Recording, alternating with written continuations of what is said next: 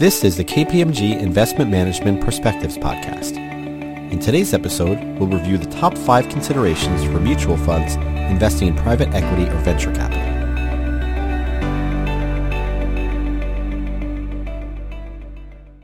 Hi, I'm Matt Giordano, Deputy Practice Leader for KPMG's Public Investment Management Practice.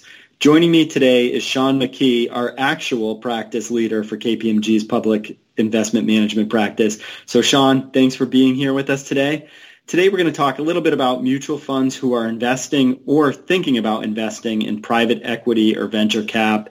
You know, we're seeing this more and more as a firm in in what we're seeing is that mutual funds really want to invest in some of these structures to help boost return. Sean, what are some of the top things that mutual funds need to consider when investing in PE or venture cap investments? Sure. Uh, so the, the first thing is that these these investments uh, price very differently than, than public markets. Uh, so the valuations are, are very different, and, and you don't necessarily you're not getting pricing service prices. So so that's one area. The the Second area is really, given the nuanced nature of these valuations, is is what resources are available to me to come up to speed on how these valuations are, are performed. Uh, so the resources available to you. Another area you really want to focus on is uh, who will perform the valuation and how are potential conflicts of interest managed. So obviously the board has responsibility for the valuations and it can delegate uh, some of the, the work to the investment advisor. Um, but at the end of the day, who's going to do the, the valuation? Is it going to be a central valuation group? Is it going to be the investment advisor? Is it going to be a hired valuation specialist? Uh, who is actually doing the work? How it's going to be overseen? Uh, what conflicts of interests arise and how they're managed? Very important. Another thing is what are the fundamental elements to understanding the valuation? What's driving the valuation and, and what are all the inputs? Um, so think of it as inputs, the valuation process, and then the output and understanding that. Another item would be what data do I need and use in estimating the value? So that's very important. And then a final thing I'll point out is, and this was in the recent uh, Rule 2A5 making, but a lot of talk about calibration, uh, especially for these types of investments and, and uh, valuation, and what is it, and why is it important? So understanding that is is important as well. Thanks, Sean. So you mentioned resources, right? And, and every good lumberjack has a great chainsaw to, to move forward. What what do you need as a practitioner for the like gold standard resource? Like what what are the resources that are available? One thing that's very helpful to people is the American Institute of Certified Public Accountants authored a guide on private equity and venture capital uh, valuation. And since we're applying uh, U.S. GAAP as the basis for the fair value determination, it's a very useful guide. Uh, I was fortunate enough to, to co-chair the task force that, that wrote that guide, and it just has some really good information in it. Uh, not everything in the guide is going to apply to you, but there's a great table of contents. There's a robust frequently asked questions, and then there's a lot of case studies that kind of demonstrate the how you go about evaluation, what's important to evaluation. And then there's an Appendix A that actually talks about the valuation process and uh, what are the important elements to a good valuation process. So when you think about the fundamental elements, like you just mentioned, what are the fundamental elements to a good valuation process? And then who should be in charge of that process? Yeah.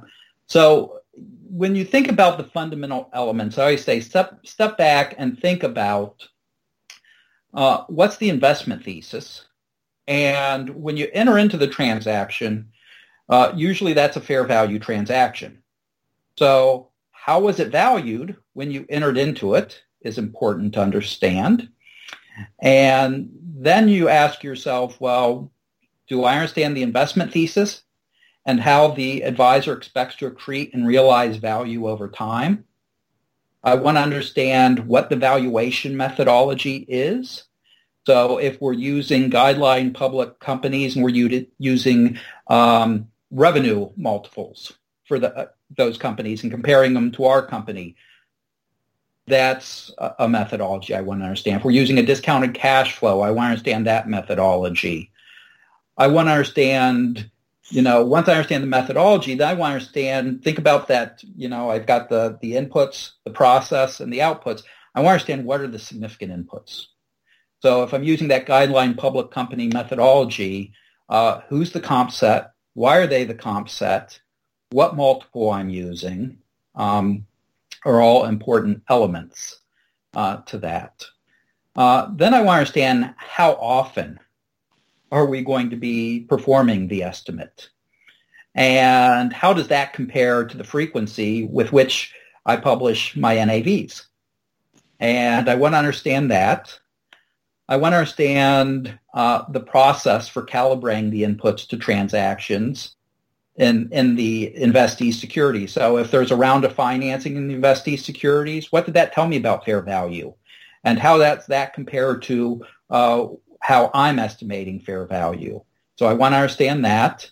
Uh, I want to understand the accounting for transaction costs because accounting for transaction costs is unique uh, in U.S. GAAP. You can capitalize them. They go into the cost basis of the security, but they cannot go into the fair value measurement.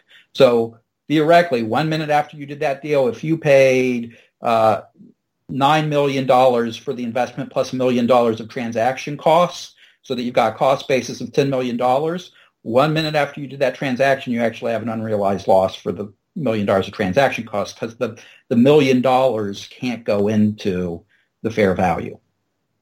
So I understand that. Yeah, Sean, that that was great and a, a, lot to take in. Let's go back to the model for a second. One thing that I want to point out that I actually find interesting is when you think about valuation in your what we're seeing come out of the SEC whether it's the Office of Compliance Inspections and Examinations or even enforcement, an area that they will always focus on because it's so important to funds is the valuation of investments, right? Do they exist? Yes. What's the value? So I would say if you looked back 10 years ago that a lot of the valuation questions were really around the process, right? The process or the model. And now we're seeing the individual examiners from the staff and others really focus in on the model and the inputs into the model and whether or not you're changing from one model to another. And do you have enough support? Is there a reason why why you're changing um, especially during fundraising right? I mean that's one you definitely want to doc you you want to document. Um, a lot of volatility in the market right now um, and folks are rethinking some of these values. Any suggestions or, or anything that you want to point out that folks should really focus on? Yeah, I, would say it, when you're thinking about your methodology and understanding it, uh, one thing I tell people is make sure that you, you focus on um, once you've established your model, go back and compare its output of fair value on the day you did the transaction. If they're not equal, your model's not calibrated. so those two numbers, should be either exactly on top of each other or very close to each other to calibrate your model. Um, so make sure that that is absolutely calibrated. And, and then do understand these, you know, what is the process? I talked about the inputs, but then understand the process and what is going to be done with that process, how it's going to be done. Does it have enough rigor? Does it have enough support? And if I'm management, how do I make sure that I compile all that and then report it to the board? And if I'm the board, then it's really around how do I know that uh, I've got the reporting that I need to oversee the fair value estimate? Yeah, great point, right? And all this may change a little with the new valuation rule that was just released by the SEC and the board's duty and the advisor's duty. And I think a lot of times when advisors think about um, their mutual fund and investing in private entities. Uh, a lot of times it's easy for somebody to look at the totality of the investments in the fund and say, well, this is immaterial. And yet these are the investments that may pose the largest risk and where we see folks run into stumbling blocks or potential pitfalls around oversight, policies and procedures. So I would really encourage folks to spend some time around with your valuation and around the policies and procedures that go with them. Also, Sean, I thought you, you mentioned a good point about calibration. And if you take that almost one step further and maybe in the opposite direction, I always tell folks, if you want to stay out of trouble and if you want to stay out of the SEC's crosshairs when it comes to valuation, really think about, well, what could I get for that? What is the exit price? What could I sell it for today? And a lot of times you go back and you look at your models and you justify certain instances of a model not correlating to what's happening to the market or to that portfolio company or that subset of comps. And I would say really focus on exit price. If you focus on exit price and calibration and making sure you have the correct model with the correct inputs, it'll save you a lot of time and angst later. Yeah, Matt, those are very good points. And I tell you, you know, one of the things about the fair value models, it is based upon that exit price, but these are securities that don't trade that often. So what you're talking about when you get to measuring it is a hypothetical sales transaction on your measurement date. So you not only need to think about your own perspective, but what's the buy side's perspective? Because you have to think about the totality of market participants under the accounting model and how they would value it so that you could get to a good estimate. Um, so that's uh, very important. And then on calibration, uh, the thing to also remember, it's not when you're calibrating your model, you can only do it to observable events. Well, some of these companies have rounds of financing or they have an event in their own securities. And so you need to get the information that is available to you and then calibrate the model because the reality is these are estimates. They are highly subjective estimates, level three estimates. So your model is not going to produce an estimate that's going to be spot on uh, with that transaction. Um, but you need to recalibrate the model for the new information. So uh, absolutely make sure that it's that you're getting the information that is available to you and that you're factoring it in because to your point, if you ignore information or you don't get the information that you should, um, then you could have an error in your process. Yeah, great, great point, Sean.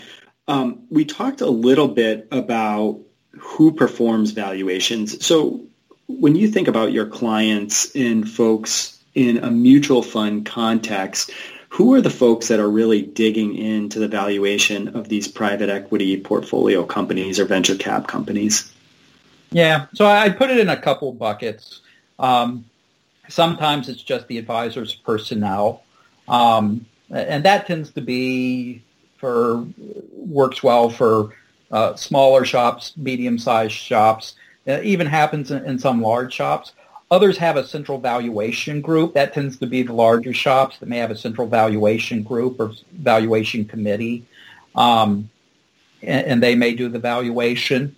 Um, and then there's the question of expertise, right? Do the individuals performing these valuations, do they have the expertise to do them, um, especially on an ongoing basis? uh, and collect all the information necessary to do the valuation. Uh, and sometimes people will go out and they'll employ a valuation specialist. Uh, so there's valuation firms, not the pricing services, but you know your Duff and Phelps, your Houlihan Lokey's, people that provide valuation services, that and they'll hire those specialists, and those specialists will, um, you know, they can be hired to do the valuations. That's more costly model I don't see that as much, but you do see it time to time, especially if there's a, a high risk uh, valuation estimate. They could be hired to, to do the valuation. Our times they're just hired to really look at the model and then come in every once in a while and see how things are going and, and report on how things are going and where the the, the process is, is working as intended. Yeah, that, that's that's helpful to know, Sean. And as I heard you talk about that, one thing that kind of came into my mind was you can delegate the task but not the responsibility, right? So when you think of the advisor or the board, they're really outsourcing the task or valuation, but it's still their responsibility at the end of the day.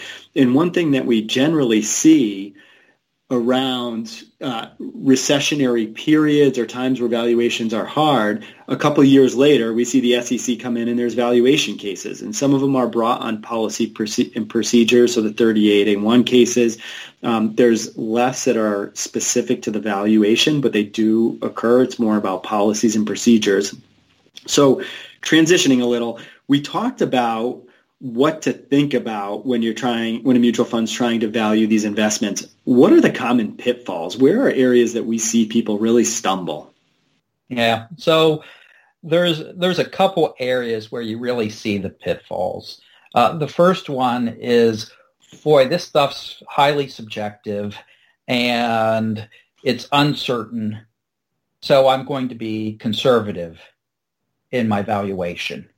Uh, or maybe I'll just you know, hold it at a lower mark for a period of time because I just don't know. So I, would hate to write it up. Well, the problem is you're seeing an open-end fund undue conservatism can be just as bad as as uh, undue aggressiveness.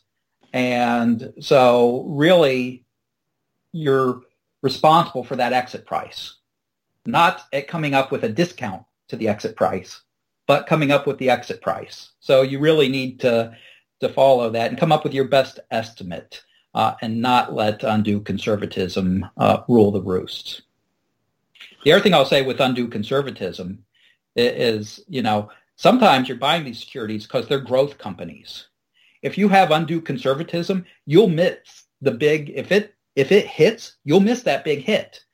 And that could be very problematic. So something that you say, well, it's not that material now, all of a sudden, if it grows a lot, it could become material. And if you have undue conservatism, you could miss that. That's a good point because we always think of materiality the other way, right? And I think you see this at at the advisor level. They say, "Oh, well, it's not it's not material." And it's not material at the point we're looking at it, but that doesn't include the growth. And you also hear folks say, "Well, our investors don't want volatility in the fund. They don't want to see an investment written up or written down just to kind of get back to the that that normalization. But the point is, well, that, that's not GAAP, right? And that's not the rules under 2A4, and you have to keep that in mind. That's right. And which investors? Because the investors coming in just want to know that it's been fairly valued so that their starting net asset value is fair. Yeah, and, and that's a good point. And it leads me to kind of my next question. So a lot of times you, you hear managers or folks say, well, I would never sell it for that price, right? Can we talk a little bit about that and the pitfalls that come along with that kind of thinking? Yeah, so uh, the first thing I would say is fair value is based upon that exit price um, notion. So you know, while intrinsic price or the fact that the manager wouldn't sell it at that price is interesting, has some degree of relevance, but it it's not the most relevant thing for determining fair value. What's relevant is what somebody's willing to pay you on the measurement date because you have to assume the hypothetical transaction. You don't get to assume you don't enter into the hypothetical transaction. You assume the hypothetical transaction and what would somebody pay you on that date. So just because you wouldn't sell for what they would pay for does not obviate your need to do the fair value estimate as to what somebody would pay. Good point, Sean. And another thing we hear, right, is the whole market's dislocated right? There's a dislocation among the whole market. And the SEC and the FASB have been very clear, right? That, that concept just doesn't exist. Can you touch on that a little bit? Yeah. So there, there is a concept uh, available around orderly transactions. Um, and you're obviously, it, you assume an orderly transaction, but that doesn't mean that uh, it's an orderly transaction for the environment you find yourself in. So if you find yourself in a period of stress, what's an orderly transaction for a period of stress? How long does it take to market it? How long does it take to get it done? You still have to assume an exit uh, in that distressed market and, and, come up with the fair value accordingly. Uh, there's another notion uh, there around uh, significant increase or decrease in the volume or, or level of activity uh, of investing. And that does uh, allow you some uh, leeway as to how you factor information in, but you still have to factor in market transactions and market information. It's just, it gives you some leeway if you really have that as to uh, how you weight the information that you have in arriving to value, um, but you still have to factor in uh, market information. So this leads us to another good point, and maybe we should try to stay away from the rabbit hole here. But you know, information. In one area that we always talk about around information is, did you have the information when you valued the investment, or should you have known about this information? And, in this we see as a common pitfall as well. Can, can you talk a little bit about that? Yeah. So your the information that you're you need to factor into the, the valuation estimate is what a market participant would factor in and what would they have available to them transacting in your security. So if you didn't know of something, but could have or should have known about something and had the ability to, then it should be factored into the estimate. So that's why you need really good processes to collect that information. Because if you leave that information out, you may have an error in your estimate. So that's extremely important. The way I always like to think about is a lot of these securities are sold. There's due, financial due diligence that's done. There's a data room. People can go in and see stuff. If that information be in the data room and your security would have rights to that, then you need to factor that information in. And uh, that's the way to think about it. Now, certain securities don't have information rights, and that's fine. If you don't have information rights, you only factor in the information that you could or should know. And that's obviously less than somebody that has information rights. So um, you just think about it in that context. But always make sure that you're getting good information the best information that you can get based upon what you could or should know so that you're factoring in the valuation estimate. Yeah, inc- incredibly helpful, Sean. And one other point that I'd like to make is some of these private companies that are out there that are held by multiple mutual funds, it's very easy right now for the SEC to look at these values on NPORT and compare them across mutual funds. And we saw this with, you know, the, the Ubers of the world and some of the other unicorns that were out there. We increasingly see advisors or sub-advisors look to what others are, are pricing at related to these private companies. And there has been a little bit of a coalescence of price. Do you think that'll continue under kind of the SEC's big data model? I do think it will continue, and I think it's good practice because the, the accounting model is based upon a market participant's view, and those other funds are market participants. Um, now you have to ask yourself, how far are they off your valuation? Do you feel comfortable with their valuation factoring in? But it is other market participant views. You know, if there's only one other piece of information, you just thought that they really missed the mark on something, uh, then maybe you don't factor it in. But but boy, if there's a bunch of other people out there with it, uh, then you want to to look at that and understand it because they are market participants and they do have a view and their valuation estimate is that view. Great, Sean. Well, this was incredibly insightful. Uh, any other last parting words that you would leave our listeners with um, to, to kind of keep them out of trouble when they think about valuation around these sort of investments? Uh, yeah, I, I'd say um, make sure that you get the expertise that you need to assist you. Uh, don't don't feel like you have to go it alone. Uh, get as many different points of view. And the other thing I offer up, uh, especially to board members, but even to management members, if if you're getting into these investments and you'd like to have a, a training session or a board education session, uh, we at KPMG are always happy uh, to to work with you to schedule something. Absolutely. And thank you, Sean. Uh, for our listeners, if you haven't already done so, please check out Sean's article about this topic. It's on our website with a number of other helpful links. Thank you for listening to us today, and we hope you have a wonderful day. Thank you for listening to KPMG's Investment Management Perspectives podcast. For more information, go to listen.kpmg.us slash imperspectives and be sure to subscribe to the series to be notified of new episodes.